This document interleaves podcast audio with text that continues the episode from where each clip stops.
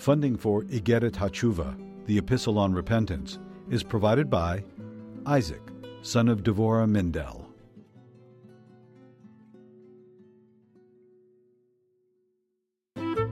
Lessons in Tanya. The Tanya of Rabbi Schneur Zalman of Liadi, taught by Rabbi Ben Zion Krasniansky. Tanya's text elucidated by Rabbi Yosef Weinberg.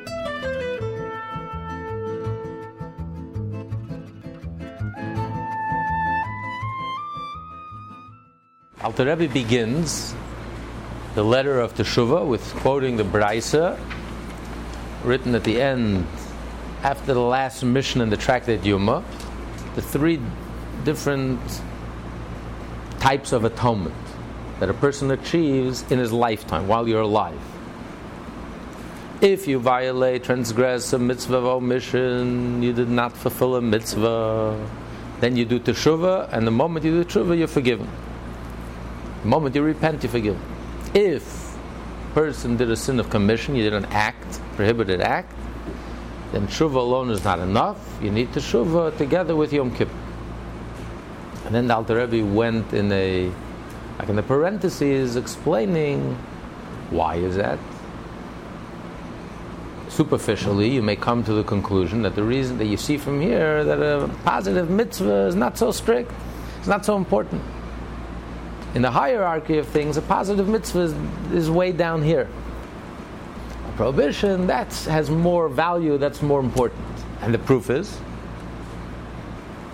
that if you violated the positive mitzvah, you do tshuva and you're instantly forgiven. What does that tell you? That it's no big deal. Okay, you messed up. It's so easy to clean up. So the fact it's so easy to clean up after means it's not such a big mess. It's not so terrible. Okay, so you didn't do a mitzvah. I didn't do a sin. I didn't rebel against God. I didn't actively go ahead and do violate Hashem's will. I I was lazy. I didn't do a mitzvah. So fine. So the moment you do tshuva, you're instantly forgiven.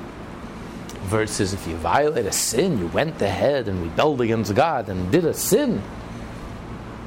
Now that for that tshuva alone is not enough. Okay. So what would you derive from that? What, what what would be your impression from this?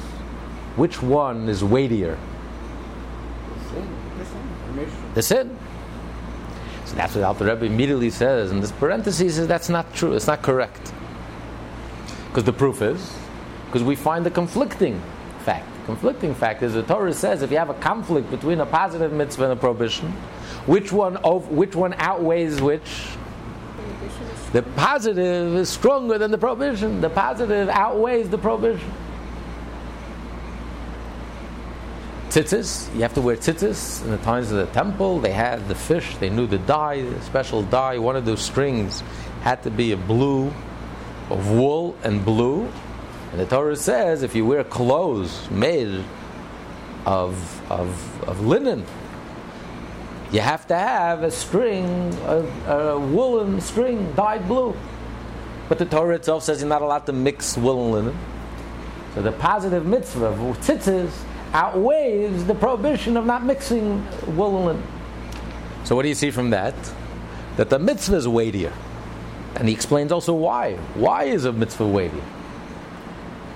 A mitzvah is weightier because a person, by doing a mitzvah, you draw godliness into this world. That's what the mitzvah are compared to the organs. They're the organs of Hashem, just like the organ draws out the energy from within the soul. The eye brings out, draws out from within the soul the ability to see. So every mitzvah draws out a divine energy in a very internal way. Draws it out in a revealed way. And therefore, since the whole purpose of creation, God created the world, is He wanted us to draw Him, to draw His presence, to draw godliness into this world. So therefore the mitzvah is weightier. The active mitzvah is weightier than the prohibition. So if that's the case, why when it comes to teshuvah is it so easy to do teshuvah? If you do a sin of omission, the moment you do teshuvah you're inst- instantly forgiven. Versus if you do a sin, it's a whole process. You have to wait till Yom Kippur, the day of Yom Kippur, the holiness of the day of Yom Kippur, coupled with the teshuvah. especially the Teshuvah on Yom Kippur is much greater than the Teshuvah a whole year. But also the day of Yom Kippur itself, the holiness of the day of Yom Kippur. Together with that, that atones for the sin. Why is that? So why do you need an atonement when you sin? When you do an act of a, a commission, you do a sin. Because when you take an action, you do a sin, you violate the prohibition, you bring negative energy into this world.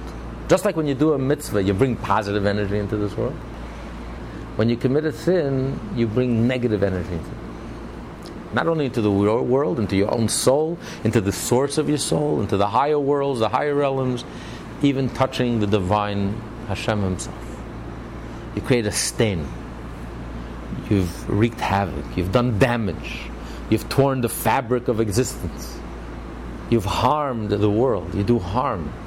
Thought, speech, action, by doing by doing a sin. So therefore, you need a cleansing. And that's why you need, Teshuvah alone is not enough, you need the powerful cleansing of the day of Yom Kippur itself.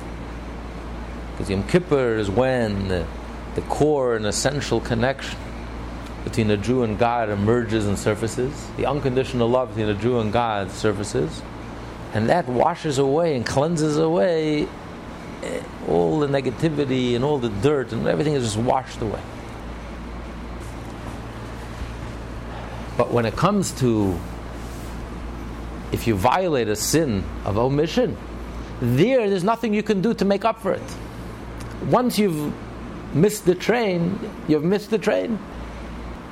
You can regret from today till tomorrow. And you can have a change of heart from today till tomorrow. And you can pledge from today till tomorrow, but you missed the train. There's nothing you can do. You miss Shema one time in your life. There's no making up for it. When you miss a prayer, you can make up for it the next prayer. When you miss Shema, you can't make up for it the next time. You can't read two Shema's. Halachically, you can't read two Shema's. It's done. It's finished. Even if you'll be careful for that, you'll do Teshuvah, you'll repent, and for the rest of your life, you'll never, till your last breath, you'll never ever even miss a single Shema. But the Shema that you missed, you missed. That opportunity that you had to bring godliness into this world, that opportunity was lost. That train, that trip you missed. But I want and I care and I, I'm so sincere and I, I promise I'm going to change. I know, but you aren't there. There's nothing we can do. You you missed the trip. You missed the plane. So what keeps people from despair? And why isn't murder a much more negative thing than stealing, especially if someone steals because they're hungry? Well, you don't despair, as we'll see in a moment, because firstly there's Teshuvah. There is Yom Kippur. There are ways to achieve atonement. God gave us ways to achieve atonement. If we mess up, inevitably we will. We're human. But we also can clean our act. We can clean up our act. We can, we can also fix. The third part of the Tanya corresponds to the third part of the Code of Jewish Law, which is marriage. But the ultimate marriage, as we find, the ultimate role model of all marriages in the Hashem and the Jewish people and God, is immediately there was a breakdown. And the ultimate marriage is almost like the remarriage, the second marriage. Before every breakthrough, there's a breakdown. So it's when you get your act together and you you, you fix it. It's the second time around. That's when that's when it's you're really that's the real marriage. So. That's part of being human. That's how we learn. We learn from our mistakes. That's the best teacher. Unfortunately, it's a very effective teacher. But that's the best teacher. Of course, we always have the option of getting it right the first time. But, you know, that's a very rare event. Most people, uh, Hashem saw tzaddikim, and there were very few people who got it straight the first time. And he spread them out throughout the generations because there are very few, one or two in every generation. This is, most of us learn from our breakdowns, from our mistakes. That's very effective. So the second time around, we get a second chance and we get it right. Therefore, the reason why Teshuvah is so light, the moment you do Teshuvah, you're forgiven, you don't need Yom Kippur, is not because a positive mitzvah is so insignificant, and therefore if you missed it, what's the big deal? And the moment you show a little sincerity, you're instantly forgiven. It's no, on the contrary. Because a positive mitzvah is so weighty. So the fact that you lost an opportunity, Teshuvah can't help. Yom Kippur can help. There's nothing you can do. It's finished. It's done. You lost the opportunity. You can cry from today till tomorrow. It's an ordinary Teshuvah can't help unless one in a million, a Teshuvah that's one in a million, that's off the charts, that's something that the Talmud writes about, that Rebbe cries because it's so astonishing, to such a level of, such an intense level of Teshuvah, that with, with that Teshuvah you can make up for all the mitzvah that you lost. But that's, that's, that's, that's like the Einstein, you know, that's one, one in a, one in a billion. That's unusual. We're not talking about that. The Torah speaks to most people. So the regular Teshuvah, this is not something you can fix. And that's why the Torah says, the Talmud says, that the moment you sin, so for the mitzvah that you lost, there's no making up. Nothing will help you. It's finished. It's lost. It's so weighty, there's nothing we can do to help you.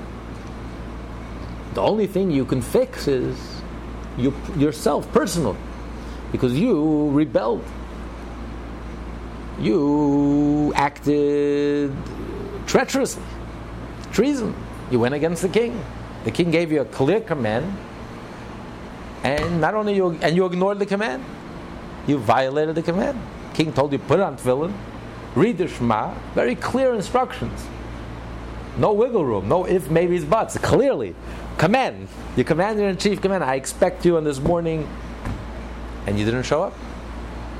There's a war, you're a soldier, you, the king himself commands you to go to the front line, and you're lazy. I'm sorry, I'm not in the mood today. You imagine? You're a rebel. You went AWOL. Missing in action. For that, you have to do Teshuvah. And for that, Teshuvah helps instantly.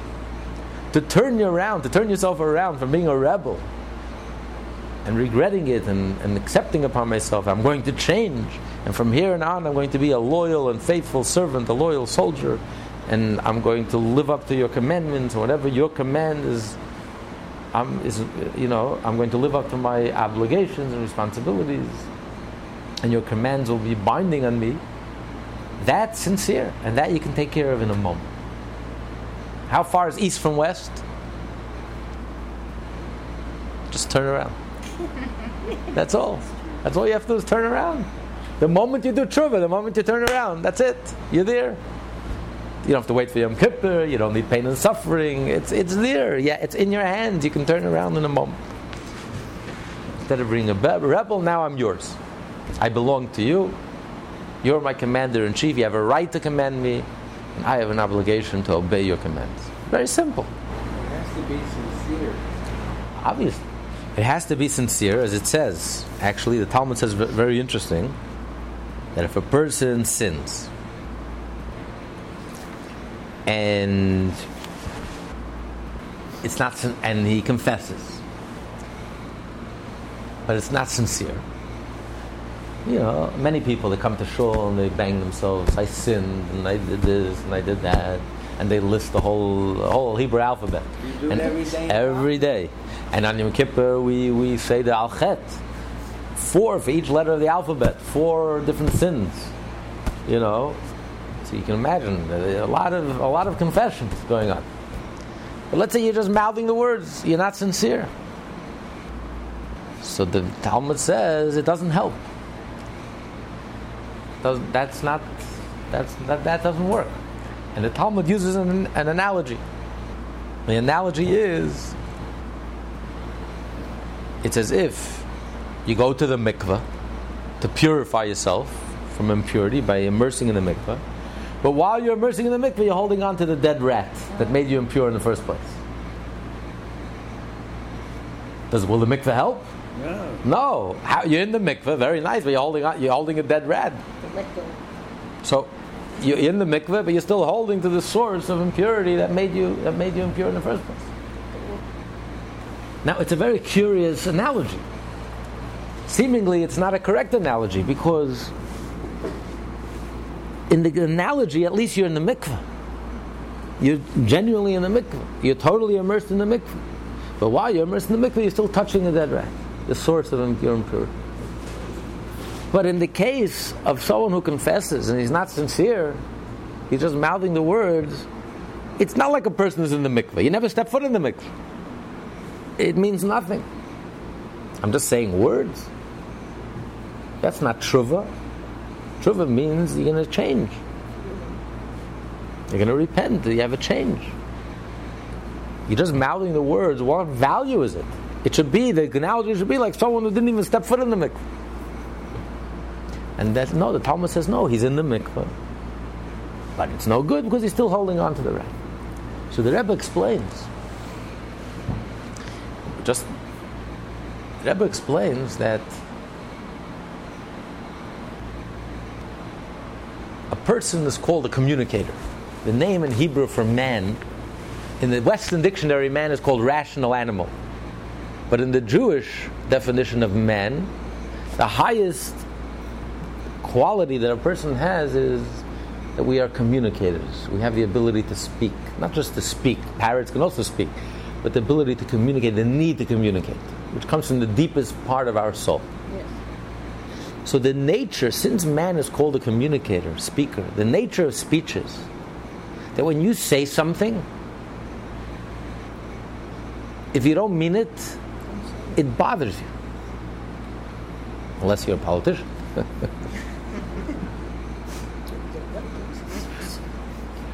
That, that's the whole foundation of lie detectors.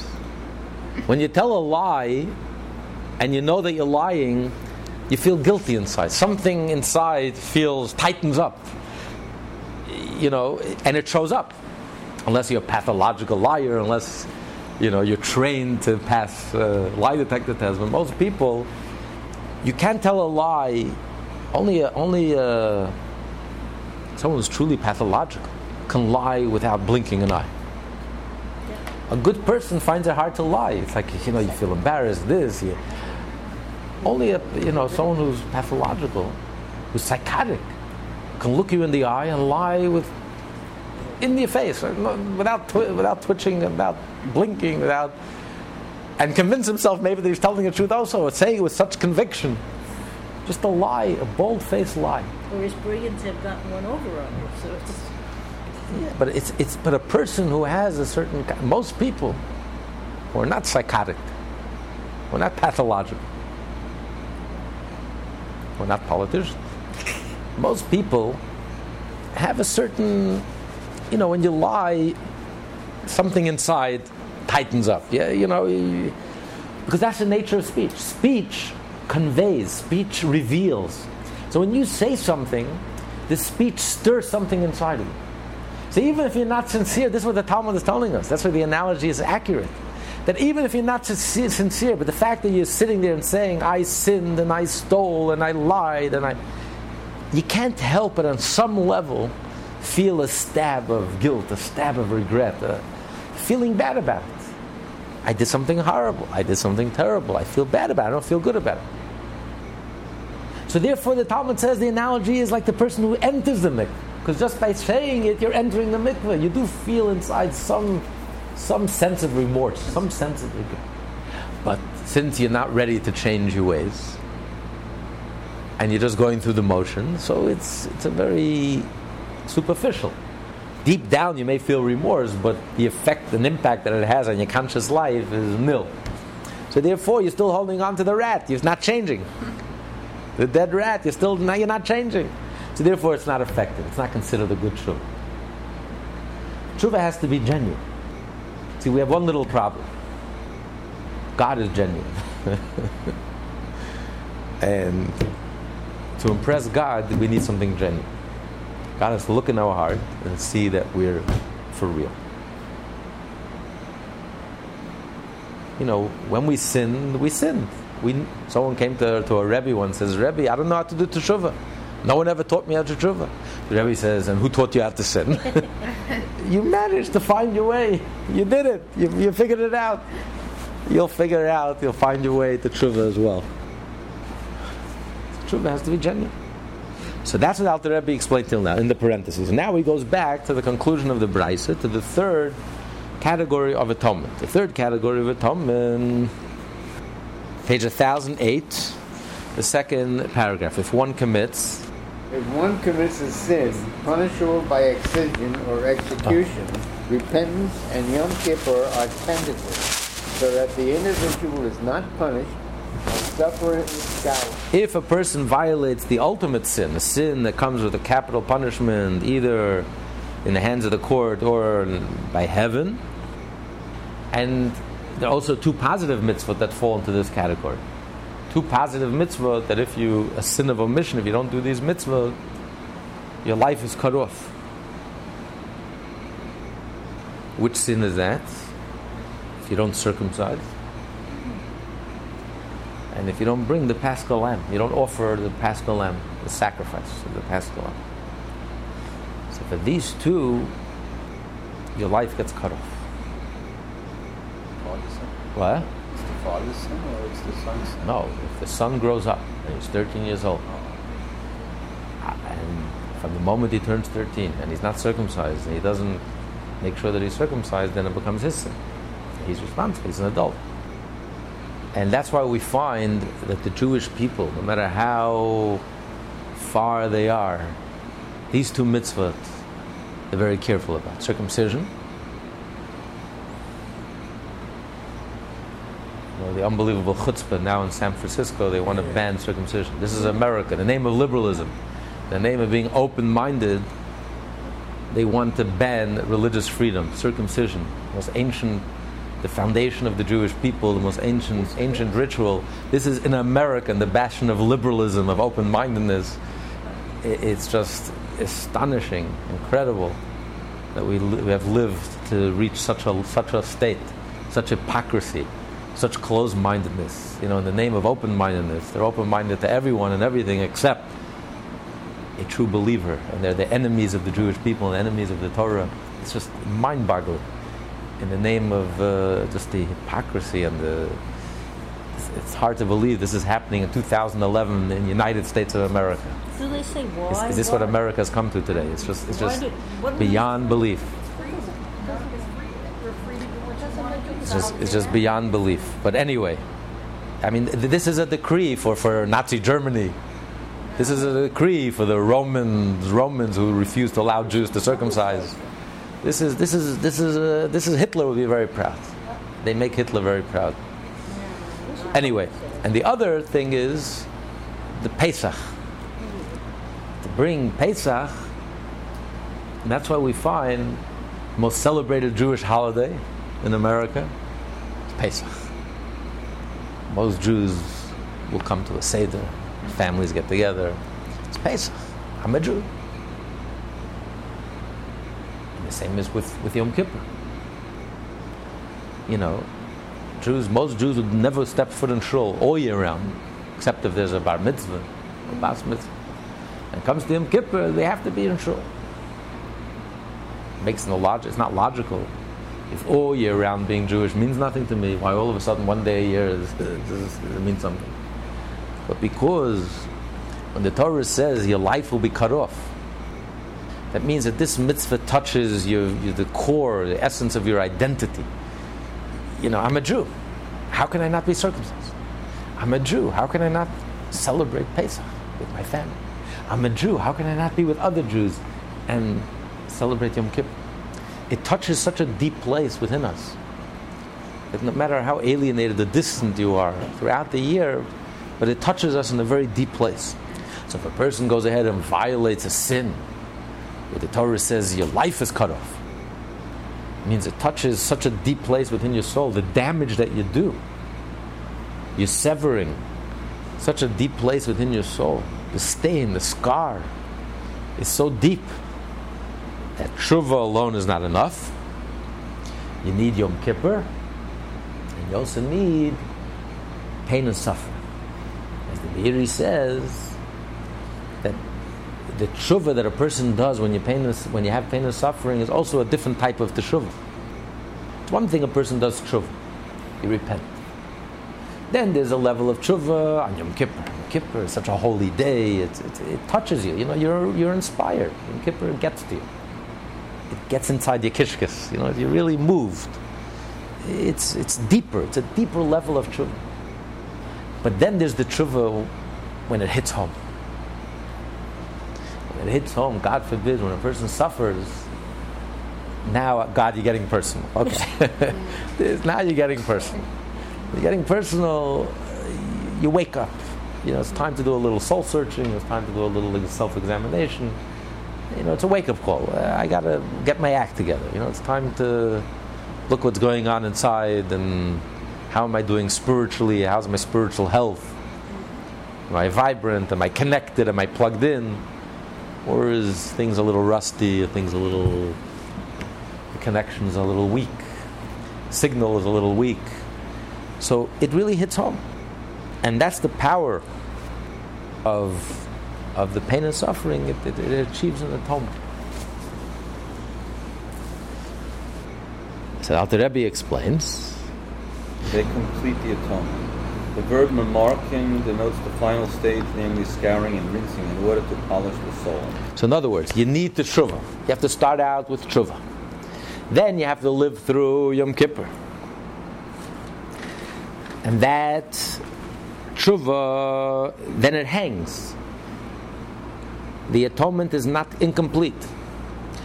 But what concludes the atonement, what completely washes it out and washes away the stain, and it's done with, and it's totally cleansed, that's the pain and suffering. And that's what he means, memarkin. Memarkin comes from the word to wash out.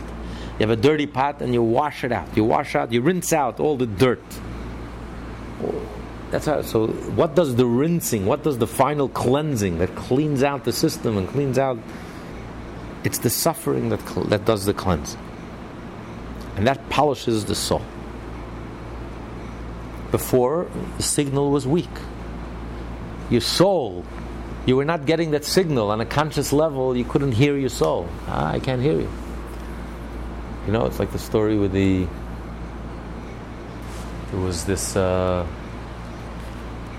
incredible musician who went to Africa, went in the jungle of Africa, and he starts playing the fiddle, the sweetest music. It's the middle of Africa, it's a hot day, and the lions, ah, oh, we have our lunch. They come roaring out of the forest, they come roaring out of the jungle, and they're ready to pounce and devour, but then their music reaches their ears. They sit down like little children listening to this heavenly music. They're mesmerized, they're hypnotized. And all the animals, one by one, come charging, the hippopotamuses and the elephants. And they're all, when they see the lion, they see, and they all... And they're all sitting and enjoying this unbelievable concert. And he's oblivious because he's playing the music, he's lost in the music.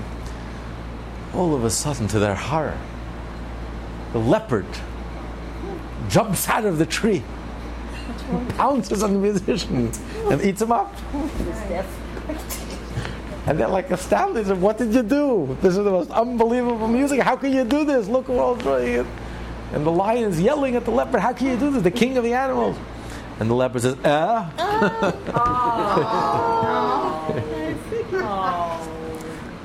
Oh. So when a person sins, it gets in the way. It clogs our ears.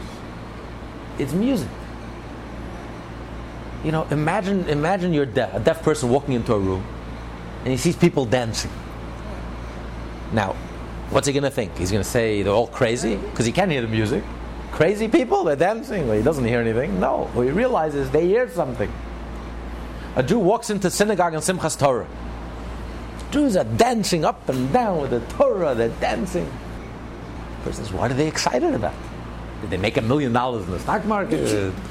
They're going on a vacation. What are they dancing? Are they gambling? Is there a bar? What's going on? What are they dancing? He doesn't hear the music. What do you mean they're dancing? It's Simchas Torah. We concluded the Torah. You know what Torah is? Torah is our life. Torah is a divine gift. When a person sins, it clogs your ears.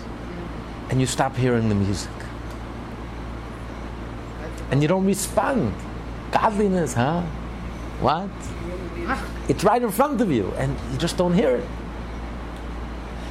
When you do teshuvah, Teshuvah is a cleansing. The, the, the atonement is a cleansing. Now your soul is cleansed. And now you reach a place where you polish your soul. Now the signals are clear.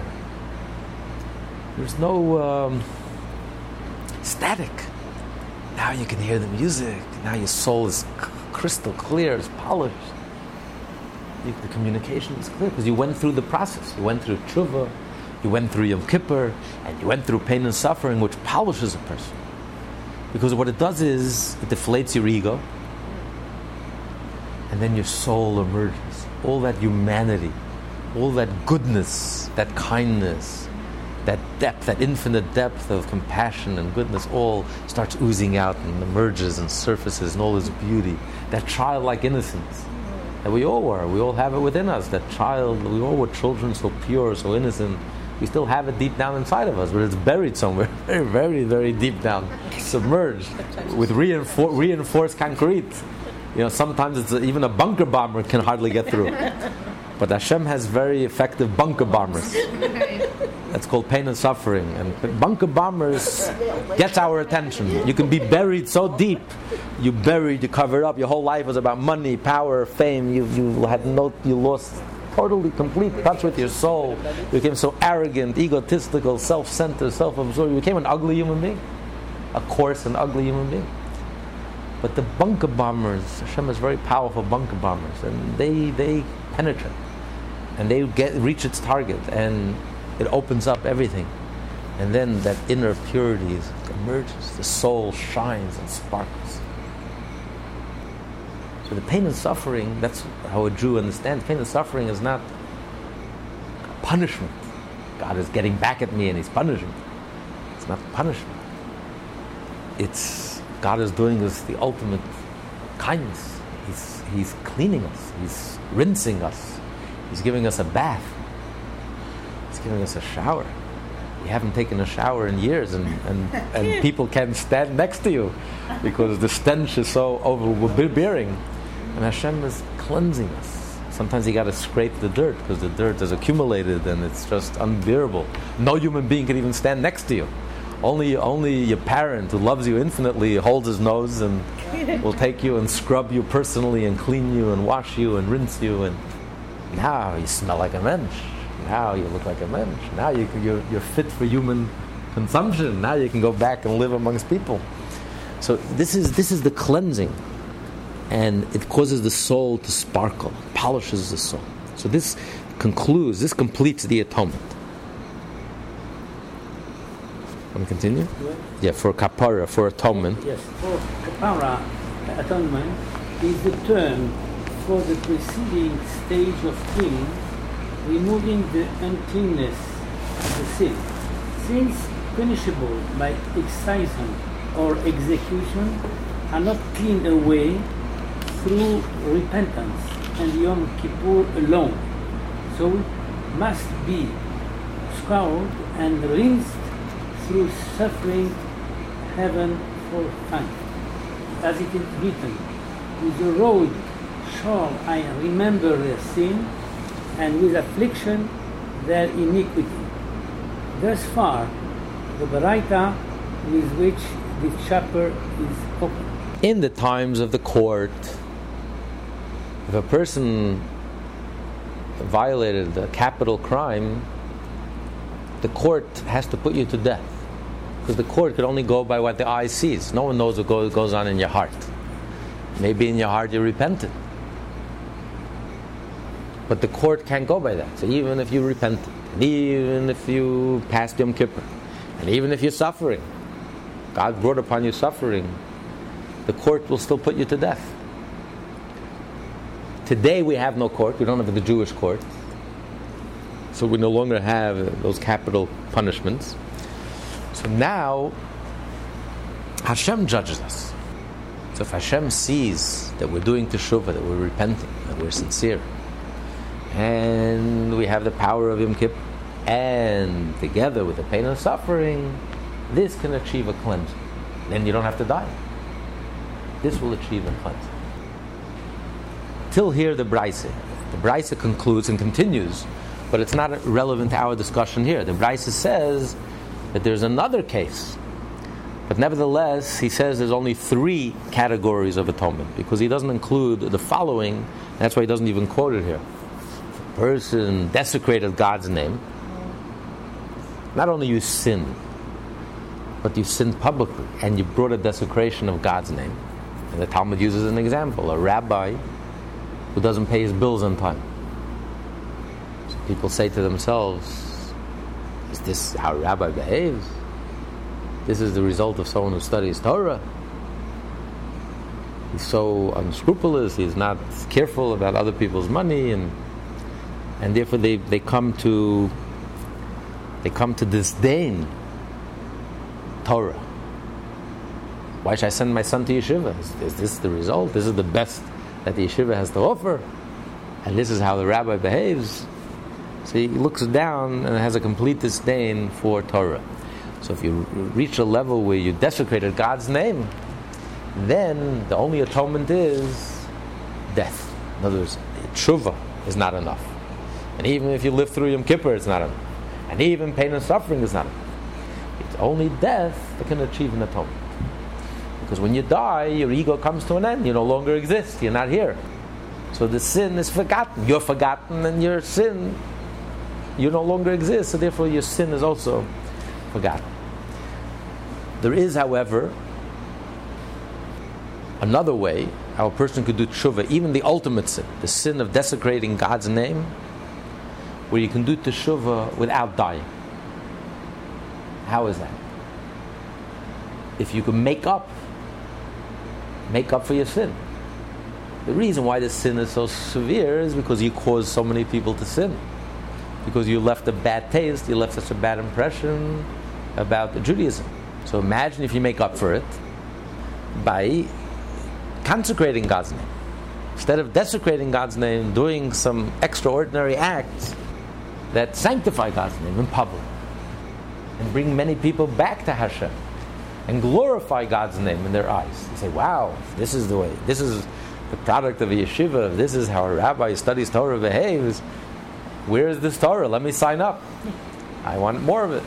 So if you make up for it, you make up for it by, instead of desecrating, especially those people that you cause, that you cause their disdain, if you can bring them back and reconnect them. So then the reason is no longer there, so the, the effect is, no, is, is also gone. The cause and the effect. If you remove the cause for this, for the death, then you'll also remove the effect, the death. But other than that, the only atonement is death. So death in Judaism is really an atonement. It's part of the process. A person has to go experience death, and the, the death is actually an atonement for the soul. It helps the soul make a transition and cleanses the soul and make the transition to the next world, which is why the day a person dies in the future becomes the yard site. It's almost like a birth. It becomes like, like a birthday for the soul. It becomes a very special day, an auspicious day, a very powerful day. Each and every year it repeats itself, because that's the day that the soul went through the ultimate atonement. And and this and through this transition, and that helped the soul make the transition into a new dimension of life, a new type of life, a higher level of life.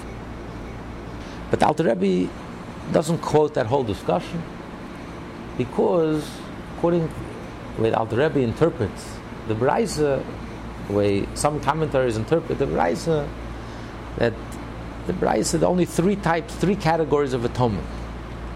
Because we're talking about the mitzvah of teshuvah. The mitzvah of teshuvah, there's a mitzvah to achieve an atonement. And mitzvot are obligations on live human beings. The atonement that you achieve after death has nothing to do with the mitzvah of teshuvah. That's an atonement for the soul. That's not what we're discussing. The mitzvah of teshuvah is not to achieve an atonement for the soul after life. After life, there are no mitzvot. The mitzvot are obligations on human beings to achieve an atonement while you're alive. So in this, to fulfill the mitzvah of teshuvah, there are only three categories. The atonement you can fulfill while you're alive, there are only three categories.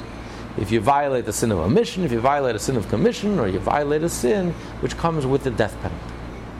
And then you need teshuvah, Yom Kippur, together with pain and suffering. Okay.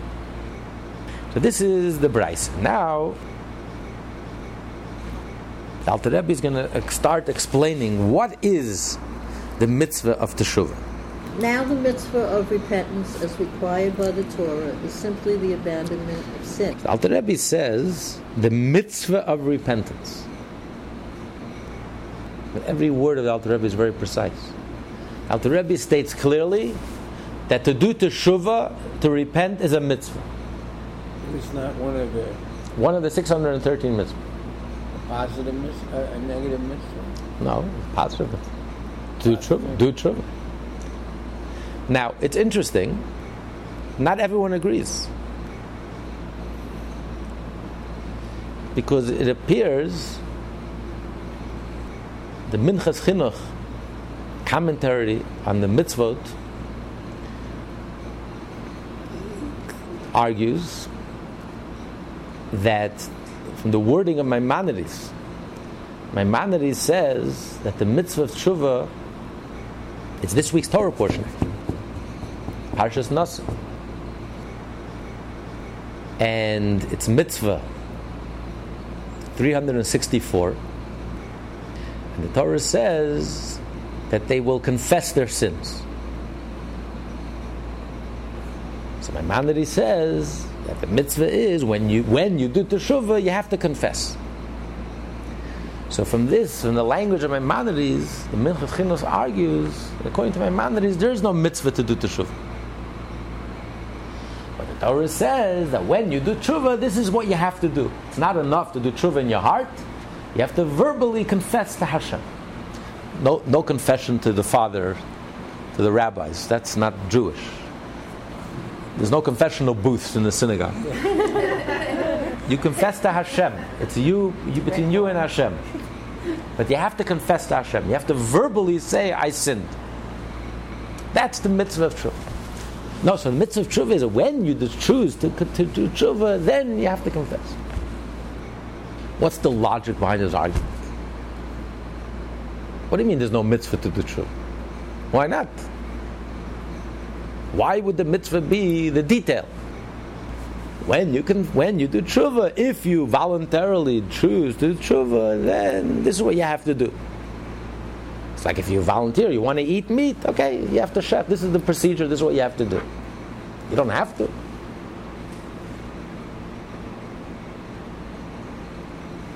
Why? What's the logic? And the logic is very simple. A mitzvah is an obligation, a commandment. But a mitzvah is only an obligation to someone who believes in mitzvah, who accepts the, this obligation. A Jew who's living within the boundaries of Torah, he accepts upon himself God's commandments as obligations. So this is the order of the day. A person who's sinning threw off the yoke of heaven. He deserted. He's a deserter. So you can give commandments from today to tomorrow. He's not responding to commandments. He threw off the yoke of heaven. He's a rebel. He committed treason. He's a deserter.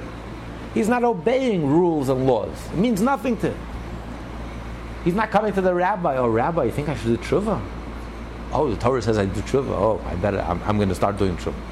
It didn't stop. The fact that the Torah told you to do all the mitzvot, it didn't stop you from sinning. So, so now the Torah is going to command you to to, to, to do teshuvah. Who's, who's the Torah talking to?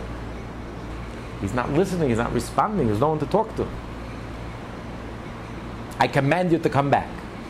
I don't care about you, and I don't care about your commands. Teshuvah is something that has to come from within you. It has to be your initiative. Something inside of you bothers you. You ran away. You ran away from home. You severed your connection, your link to your family, to your loved ones. And one day you realize, oh, what have I done? What have I done? What a fool I did. I'm out of my mind. I've disconnected myself from my own parents, my own family. This is who I am. And it bothers you.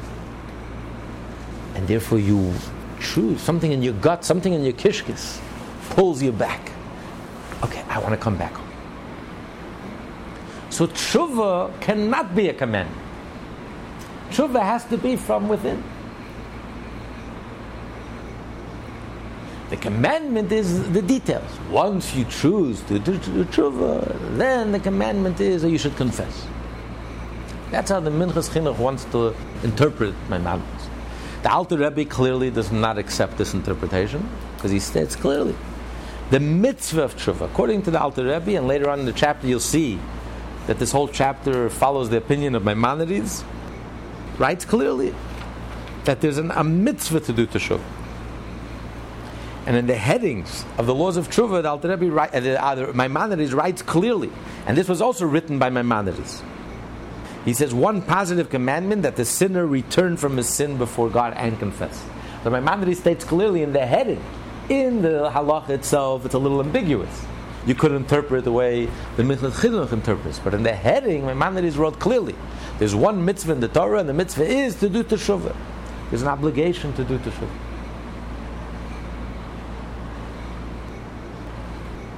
So a person is obligated to do teshuvah. And what is the mitzvah of Teshuvah? So the Rebbe says there's something very profound and very essential. Because if you look in the sources, it's a little unclear. Some sources say there's three pillars of Teshuvah and then there's twenty details. And, and you know, there are many different aspects to Teshuvah. There's the confession, there's the regret, there's asking for apologies. And then there's deciding that you're not going to do, you're not going to sin again, changing. But here the Alter Rebbe strips away all the details. Let's get to the core, let's get to the essence. What is the essence of Teshuvah? Not the details that come with it. What is the essence of Teshuvah? Strip away all the external factors. The essence of Teshuvah, the kernel, the seed, the birth of Teshuvah. When is the baby born? Of course, when the baby is born, and then after the baby is born, there's many different aspects. You have to nurse the baby, and you have to dress the baby. There's, you know, there's a lot of things you have to do to take care of a baby. But what is the point of birth? What gives birth to Teshuvah? What is the, the essence, the being of Teshuvah, the, the soul of Teshuvah? The core, the crux. Regret. No. Not the regret, not the confession, not the uh, seeking atonement, not asking forgiveness. One thing and one thing only. As exactly. Azivas hachet bilvat. Three words. Leaving, abandoning sin. Changing. From now on, I'm going to change my behavior. That's it. Nothing else. Everything else is icing on the cake. Icing is important. But what's the cake? Change. I promise I'm going to change. That's it. That alone gives birth to the baby. That alone brings a new entity into the world. That completely transforms you and changes you and puts you in a whole different place. That switch, that change, from east to west, that turnaround. All you have to do is turn around. You were facing this direction, now you face the opposite direction. I'm changing directions. That change of directions, that is the essence of Teshuvah. That's everything. Everything else comes later. That's icing on the cake. But this alone achieves Teshuvah. This gives birth, transforms you, and puts you in a whole different place. You become a new person.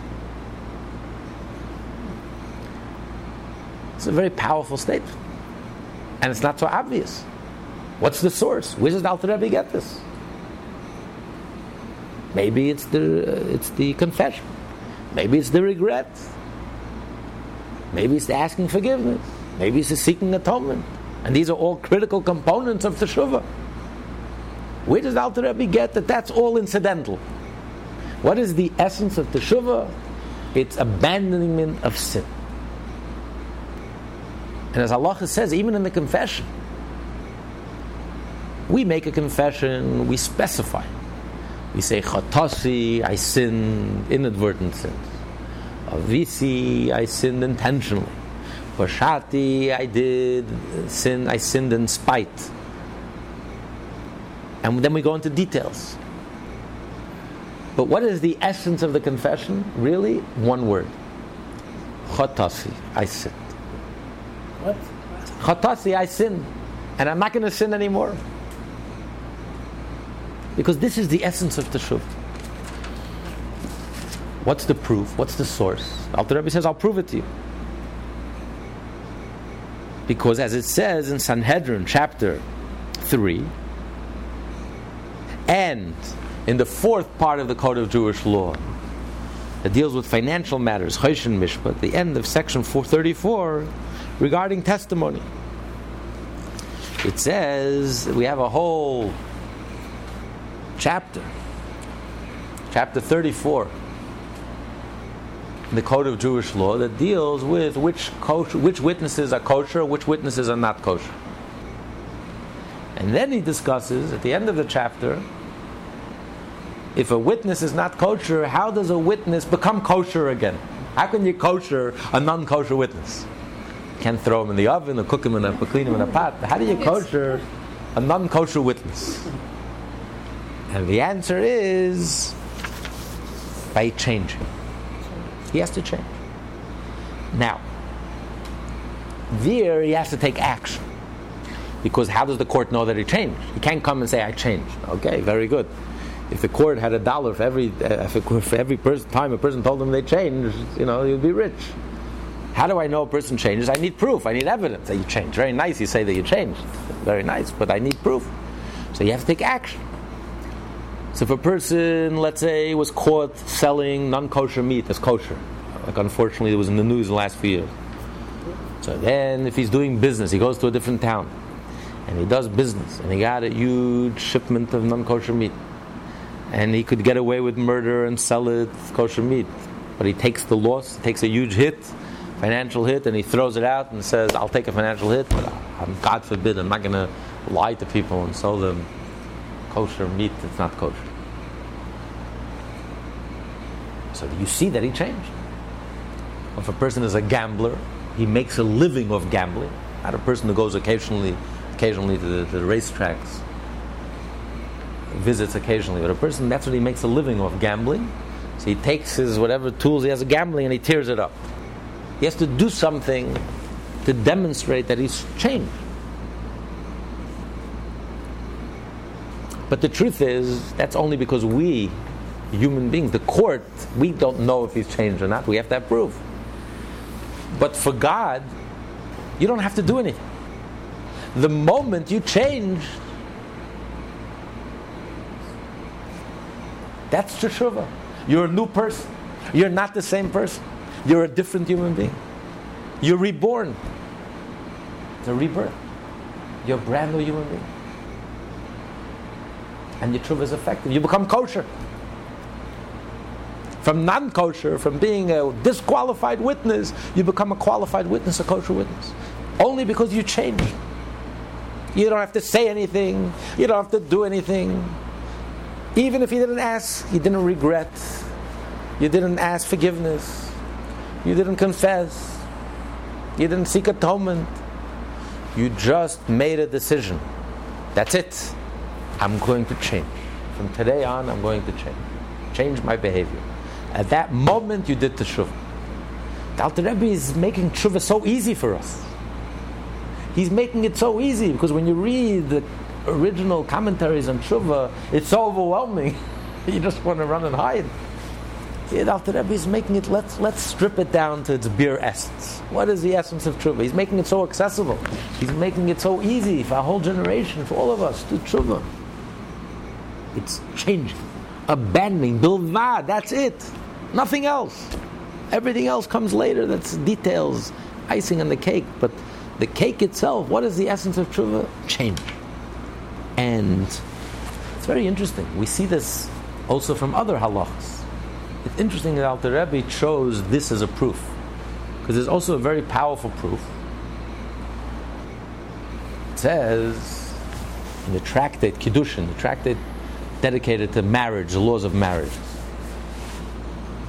It says in the Tractate Kiddushin, if a, if if a person tells a wife, here, I want, I want you to be my wife. Here's a ring, I'm betrothing you as my wife. And she says, I agree, but on one condition. That you're a tzaddik gomer, you're a complete tzaddik. So even if he's a rasha gomer, even if he's a complete rasha, he's completely wicked, the Kiddushin is a good betrothal, and she needs a divorce. Why? Why? Maybe it's a good betrothal. Why? Because maybe, perhaps, he had a thought of Teshuvah, and the moment he had a thought of Teshuvah, he was transformed from a wicked person to a tzaddik gomer, one extreme to the other. Now, of course, we don't know what goes on in his heart. Only God knows. But if, in fact, he does have a thought of Teshuvah, he becomes a complete tzaddik. And therefore, her condition was fulfilled. Her legal was legally fulfilled. Now, since we don't know what's in his heart, maybe he did, maybe he didn't. So therefore, it's in doubt. Maybe he's married, maybe not. And therefore, he needs a divorce in doubt. But the principle here, the legal principle, that the moment he had a thought of Teshuvah, it's genuine, and he has become transformed, like reborn again, a rebirth, from a completely wicked person to completely righteous. Astonishing halach. Because the, the, the Talmud doesn't distinguish or differentiate what kind of sin it was. For example, if a person stole money, does Teshuvah help? If you keep the money? No. You have to return the money.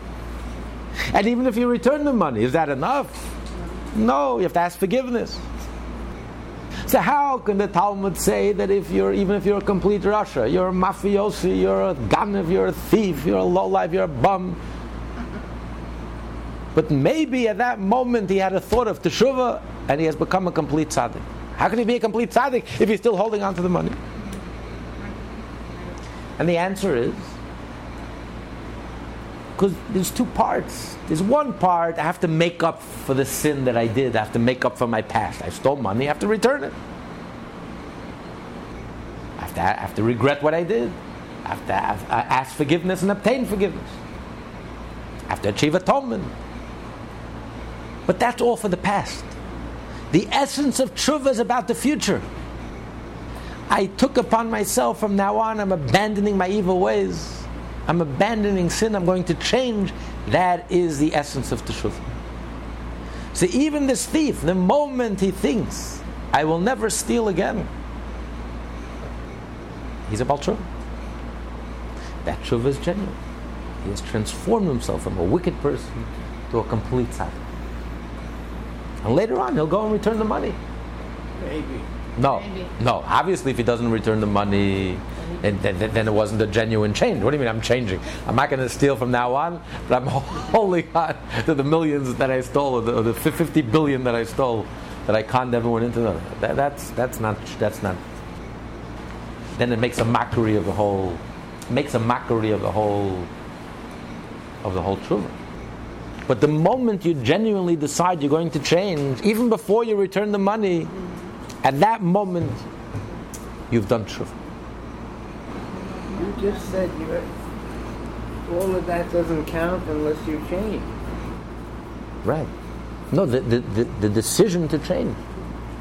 Just the thought and the decision in your heart that you're going to change. And if you don't change? No, if you don't change, it's not sincere. Th- then it's like mouthing words. That we discussed earlier. But at least over there you said confession. At least you mouthed something. So then you're like in the mikveh, but you're still holding on to the dead rat. If, you, if you're just thinking, you're not even mouthing, you're not even in the mikveh. That, then it's just a joke. We're, not, we're talking about a genuine teshuvah. Maybe he had a genuine change of heart. Because when a person gets married, like the commentaries ask, why do we say that witnesses are not kosher? Why don't we say the same thing? Maybe when they testify, they had a thought of teshuvah. And from from being non, non-kosher witnesses, they became kosher witnesses, and that's what's second. So at least we should be in doubt. Maybe the testimony is good. Let's say they were testimony to a marriage. Maybe maybe they're married because the witnesses are kosher.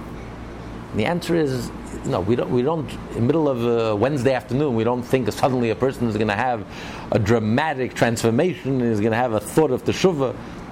But when a person gets married, marriage does that to people. You know, your wife tells you, someone you love, and you want to spend the rest of your life with, and she tells you, "Yeah, I'll be your wife, and on one condition: become a tzaddik." It says even Esav, when he got married, Esav. That's what we learn out that a, a groom, all his sins are forgiven on the day of his marriage, because Esav married a righteous woman, Yishmael's daughter. He wanted to impress his father, and for a brief moment, he had a genuine change of heart. For a brief moment. It wasn't it wasn't real, it wasn't genuine, because he kept all his other wives. It's not like he got, he got rid of all his mechashefas. He kept them, and he, he just added for show, to display and show everyone, you know, for public uh, consumption, show his father, look how righteous I am. So, but for, for a brief moment, the fact that he married a righteous woman, it was it was a, it was an openness to the teshuvah, at least for a window. So it's only in such a, a moment that we, we think, okay, maybe the teshuvah. But any witness who's not kosher, we don't have to suddenly suspect that suddenly out of nowhere he's a sinner. He sinned yesterday, he sinned tomorrow. And all of a sudden here he had a change of heart and became a complete tzaddik. That's, that's you don't have to suspect that. that you, don't even, you don't even suspect that. But in the case of here where the woman made a condition, says, yeah, I'm going to marry you. You love me. I'm going to marry you. We know the women have the power. A man, if the man loves a woman, he can turn his whole life around. So at that moment, we think, you know, maybe for a brief moment, he had a genuine change of heart at that moment, and therefore he became a righteous person. Didn't Rabbi Akiva have that situation where his wife said she won't marry him if he started studying the Torah? Yes, and exactly. At forty years old. Exactly. Till forty, he hated. He said, if I saw a, a Torah scholar, I would rip him to pieces. He hated them with a passion. But she said that's yeah, the only that's the power. That's the power of the wife. Absolutely. Now, we also find halacha, the Talmud says, that if a person, let's say, sinned, he had a bastard. He sinned with a married woman. And he fathered a bastard. Not what in America you call a bastard, what the Torah calls a bastard, a married woman. You know, a sin that brings a, brings a death sentence, a death penalty. We learned here, which you need Teshuvah, you need Yom Kippur, and you need uh, pain and suffering, and even that doesn't help in this case. Why? As the Talmud says, what's a mistake that you can't fix? There's certain mistakes that you can't fix. So one of them is if you don't do a mitzvah, you lost that opportunity. Forget it, forever. But the Talmud says, you know, you know, it's a case that you can't fix. A person who gives birth to a bastard, because the bastard is here. The result of your sin is a living, breathing human being. His whole being is sin. He was born in sin. He's a walking, living, breathing testimony to your sin. So you can't...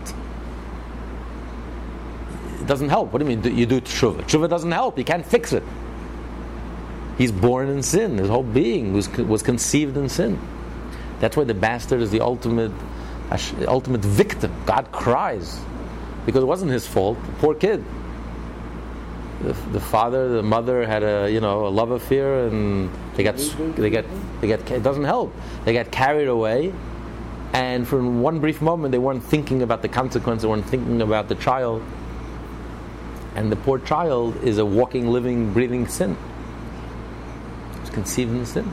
But he can't do it. Hashem cries with him. Yet the Talmud says that this the bastard has to honor his father. The mitzvah of honoring your parents is the bastard has to honor his father. It's his father.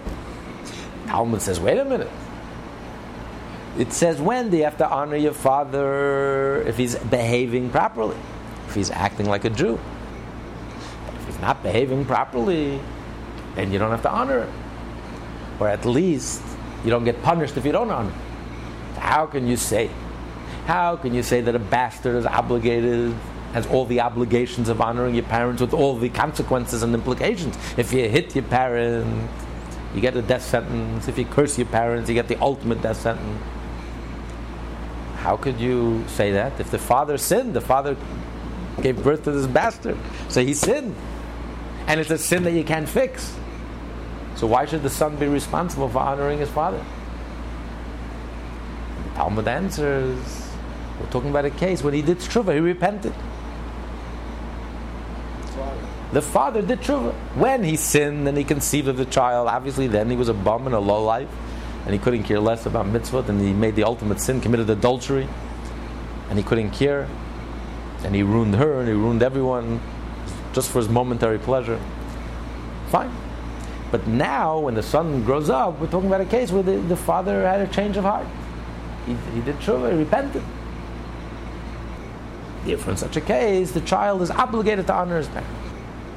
Question remains, what do you mean the father did Teshuvah? Teshuvah doesn't help. The Talmud says in this case Teshuvah doesn't help because the sin is a living, breathing reality right in front of your eyes. The result, the consequences of your behavior is right standing right in front of you. What do you mean Teshuvah? Teshuvah can't help. So what do we see from there? Again, when the Talmud says Teshuvah doesn't help, there's two parts to Teshuvah. There's fixing the past, and the Talmud says if someone gave birth to a mamzer, to a bastard, how can you fix it? The sin is standing before your eyes. I can't fix the past. There's nothing I can do. It's irreversible. You created facts on the ground that are irreversible. But that's not the essence of Teshuvah. The essence of Teshuvah is changing in the future, not the past. From now on, I'm changing. So the moment you change, you have Teshuvah. You are a complete Baal Teshuvah. You have Teshuvah, and therefore the son has to honor his parents with all the consequences and implications of that those obligations. So you see clearly, this reinforces what Alter Rebbe is saying, that Teshuvah, the essence of Teshuvah, when you strip away all the details and externals, the essence of Teshuvah is changing the future, abandoning sin, going forward, not the regret for the past. Not that seeking atonement for the past. Not asking, obtaining forgiveness for the past. That's not the essence of Teshuvah. Not even the confession. Even though there's an obligation, it's doing Teshuvah. Now this begs the question. This law, Alter Rebbe quotes the Tractate Sanhedrin, the proof that Teshuvah is about the future, not the past. So we have two proofs. One that the Alter Rebbe brings from the Tractate Sanhedrin, and from the fourth part of the Code of Jewish Law, Choshen Mishpat, in relation to witnesses, and the laws of witnesses. This proof that we just mentioned is in the Tractate Kiddushin, and which is earlier, which precedes the Tractate Sanhedrin. The whole seder of, of women, of relationship, comes before Nezikin, and it's in the Code of Jewish Law, in Evan Ezra, the third part of the Code of Jewish Law, which precedes Choshen Mishpat, which is the fourth part of the Code. So why did Alter Rebbe bring a proof from the Tractate Sanhedrin, from the laws of witnesses, which comes later? Why didn't he bring a proof from earlier, from the Tractate Kiddushin and from Evan Ezra, especially as we started out in the, in the introduction? The Rebbe explains in the introduction that the third why the third part of the Tanya, the letter of Teshuvah, corresponds to the third part of the Code of Jewish Law. Because it's all about the marriage of the Jewish people and God. The second marriage, which represents Teshuvah, returning, coming back home. So why didn't Alter Rebbe bring a proof from the theme that he's discussing, the idea of marriage? We learn from marriage. If a woman says, I accept to be your wife, but one condition, you're going to do Teshuvah. So we say it's a valid kiddushin. We have to, we have to. Maybe he did teshuvah, and if he did teshuvah, then it would be a one hundred percent valid marriage. Because in that split second, her condition was fulfilled, her legal requirement was fulfilled. He became a complete tzaddik. Why does Alter Rebbe doesn't Alter Rebbe use that as proof? Instead, he uses this proof. So the Rebbe explains. Because there's a big difference between the laws of marriages and the laws of witnesses, of testimony.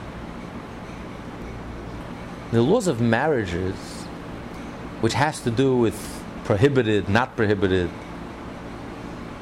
there we have a rule. We follow the majority. Follow the majority. So therefore, you can say that this whole concept that maybe a person did Teshuvah is not something you would say about every last Jew. I think every last Jew is going to do Teshuvah in one split second. You can say a majority of Jews, fifty-one percent of Jews will do Teshuvah. But this letter of Teshuvah is part of Tanya. The foundation of the Tanya, as Alter Rebbe writes all the way in the beginning of the Tanya, is that to be Jewish is something that's dear and near to every Jew. That's the verse that he bases the whole Tanya on. To observe the Torah and the mitzvah to something that's very dear and near to each and every last Jew. Not only to fifty-one percent, but one hundred percent. And Nachmanides interprets Kikar Veilech is not referring to the observance of all the mitzvot. It's referring to specifically to the mitzvah of Teshuvah. That the mitzvah of Teshuvah is something that's near and dear to each and every Jew, with your heart, with your speech, with your actions. So how can you say that it's something certain, that every Jew is ready to do Teshuvah and could do Teshuvah? You can't prove it from the laws of marriage.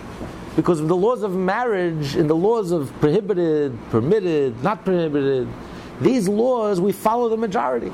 So even if only, I would say, fifty-one percent of Jews would do Teshuvah, forty-nine percent of Jews would not do Teshuvah, it would be enough for me to say and to worry, you know, and maybe he did Teshuvah, and therefore let's consider them married, and therefore they need a divorce. But I would still say, maybe for forty-nine percent of Jews, it's far-fetched. You can't do Teshuvah in a second. It's not possible. So therefore the Alter Rebbe brings a proof from witnesses, the laws of witnesses.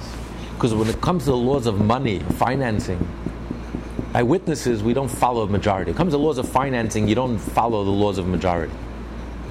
Because to reach out into a Jew's pocket and take out money from his pocket, you need something better than majority. Most likely, most probably, that doesn't cut it. Leave the money where it is, right? Possession is ninety-nine percent of uh, the law. Leave the money in his pocket until you can prove to me one hundred percent that the guy is guilty. He's not paying a dime. So if the fa- that's what Alter Rebbe brings the proof from witnesses, the laws of witnesses. If the fact and the testimony of these two witnesses, based on their testimony, we ta- reach into a Jew's pocket and take money out of his pocket. Based on what? They were not kosher witnesses a day yesterday. They were not kosher witnesses. Now suddenly they became kosher witnesses. The Jew, you're trying to reach into his pocket, and the court is trying to take money out of his pocket, can argue and say, "Wait a minute, you're basing your testimony on this bum and this lowlife who so did all these terrible things. All of a sudden he changed. I don't believe in it." Maybe he's from the forty-nine percent of Jews who don't do Teshuvah in a second. How do I know that he's from? Prove it to me. You have to prove it to me one hundred percent that his Teshuvah is genuine. So from the laws of witnesses you see, the witness has to be decisive. It's not ifs, maybes, buts. When the witness says, we believe them one hundred percent. The Torah says it has to be certain, and they have to be decisive, and we believe. Because if you get two Jews together and say the same thing, you know they must be telling the truth. So it's decisive and it's clear, and based on their testimony, we go ahead and reach into a Jew's pocket and remove his money and force him to pay. Based on what? He did Teshuvah. These two witnesses did Teshuvah, no matter how terrible they were. But they changed. And because they changed, that's why we believe it. Now, does it say they have to they have to confess first? No. Does it say they have to ask forgiveness first? No. Does it say we have to wait till Yom Kippur? No. Do we have to wait until they have pain and suffering? No. You don't need any of these conditions. The moment the court establishes that they've changed, you accept them. Now, in the case of theft, obviously, they're going to keep on, to keep the money. They say, you know, come to court, you know, I really had a change of heart. I'm never going to steal again. Okay, let's see. Prove it. If you're keeping the money, until you return the money, I have no proof that you really changed. I need proof that you really changed. The court is are human. They they need proof that you've changed. So you can't keep the money. But the, the truth is, real teshuvah, even before you return the money, the moment you have a change of heart, that you change, you promise and you pledge, you're never going to steal again, God accepts your teshuvah. You're, you have done teshuvah. Even before you fix the past, you mend the past and you return the money. You already have done teshuvah. But for the court, obviously that doesn't fly. The court doesn't know. What do you mean you changed? You're holding on to the money, you changed. It, it has no meaning. I don't know that you changed. If you return the money, now I hear you. Maybe. Maybe I can say, okay, you return the money. If you return the money voluntarily, you come to the court, and you come and you return the money. No one forced you. You stole. You got away with it. And you could get away with it. You can get away with murder. And you came on your own and you came clean. The court says, wait a minute, you're doing teshuvah. Now I have proof that you really changed, that you decided you're not going to steal again. But in, in principle, in reality, for Hashem, what is the mitzvah of teshuvah? The moment you do teshuvah, the moment you have a change of heart, the moment you promise and pledge you're, never, you're going to change your behavior, even before you mend the, the, the past, even before you return the money, even before you do anything. Change the future. You do teshuvah. And that teshuvah is certain, one hundred percent. And all Jews, so much so the Jew who taking money out of his pocket can't claim and say, wait a minute, maybe ninety-nine percent of Jews could do teshuvah in a second. Maybe he's from the one percent that can. If you were able to argue that, you couldn't take money out of him. The only way you can take money out of another Jew's pocket when it comes to financial things, it has to be one hundred percent certainty. So the Torah establishes with one hundred percent certainty that the moment a Jew has a change of heart and decides to change his behavior, at that moment, every Jew, one hundred percent, all Jews, every Jew, or every last one of them, could do teshuvah. And that teshuvah is genuine. And that teshuvah is acceptable. And he becomes kosher. He becomes a kosher witness. And therefore, based on their testimony now, no matter what they did in the past, based on their testimony today, we stick our hands in the Jew's pocket and take out them. Because we're one hundred percent, if these two kosher witnesses testify, they're telling the truth, they're honorable, we trust them, based on their testimony. We are certain, the court, the court is certain, without a shade of doubt, that this is true testimony, honorable testimony, and therefore, based on their testimony, we go ahead and financially force the other Jew to pay. That's why the Alter Rebbe does not bring, ignores the other proof. Because to prove the point that he's saying, much more powerful, and to prove how this idea of teshuvah is something that's relevant for each and every Jew, and it's doable, and accessible, relatively easily accessible. Because it's one thing, you have to regret, you have to fix the past. Look, you need Teshuvah, you need Yom Kippur, you need pain and suffering. It's a whole to-do. It's overwhelming.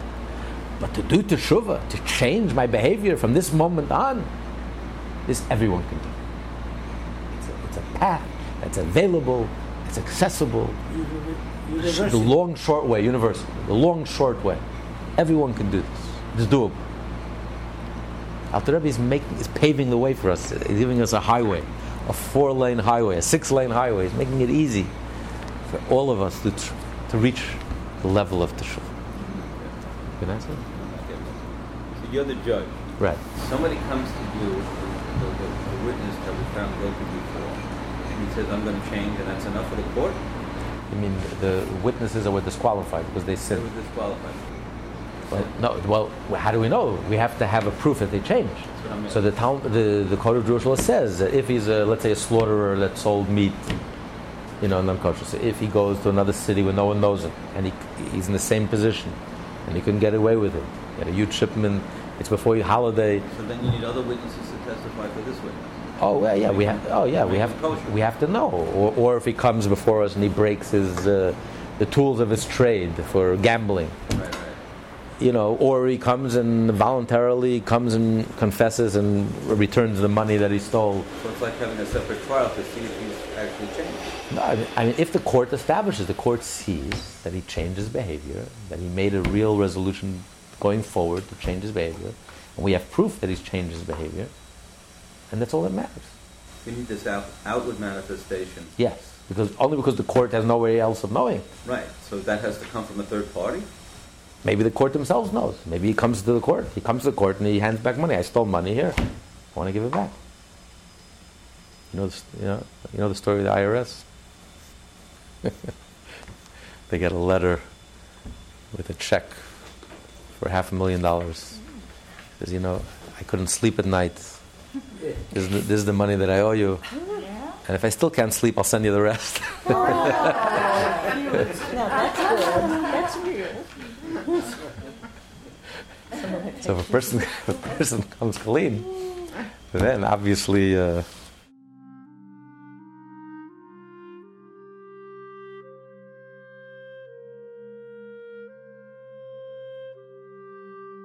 The Rebbe would always remind us that we are a unique generation.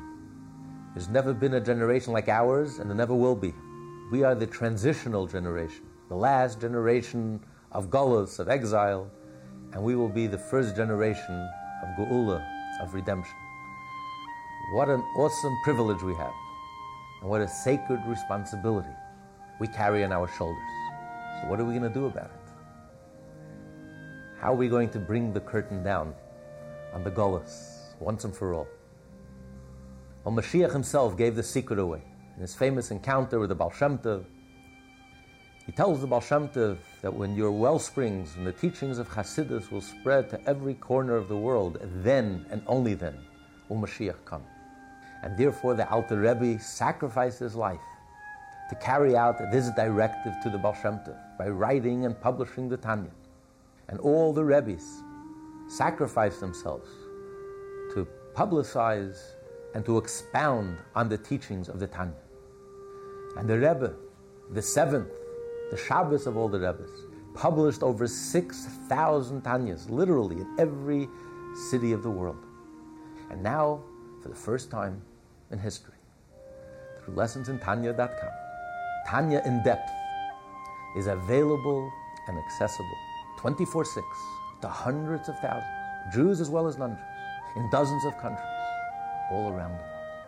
Now that you've had the personal experience and the pleasure to study the Tanya, we ask you to please partner with us to make the entire Tanya available and easily accessible to each and every Jew and to the entire world.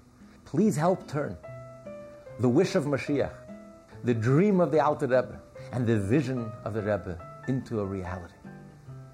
On behalf of all of us here at lessons in tanya dot com, thank you for listening. Thank you for caring. And a special thank you for the good deed that you're about to do. In honor of your tzedakah, we will merit the coming of Mashiach now, when we'll learn Tanya from the Alter Rebbe himself.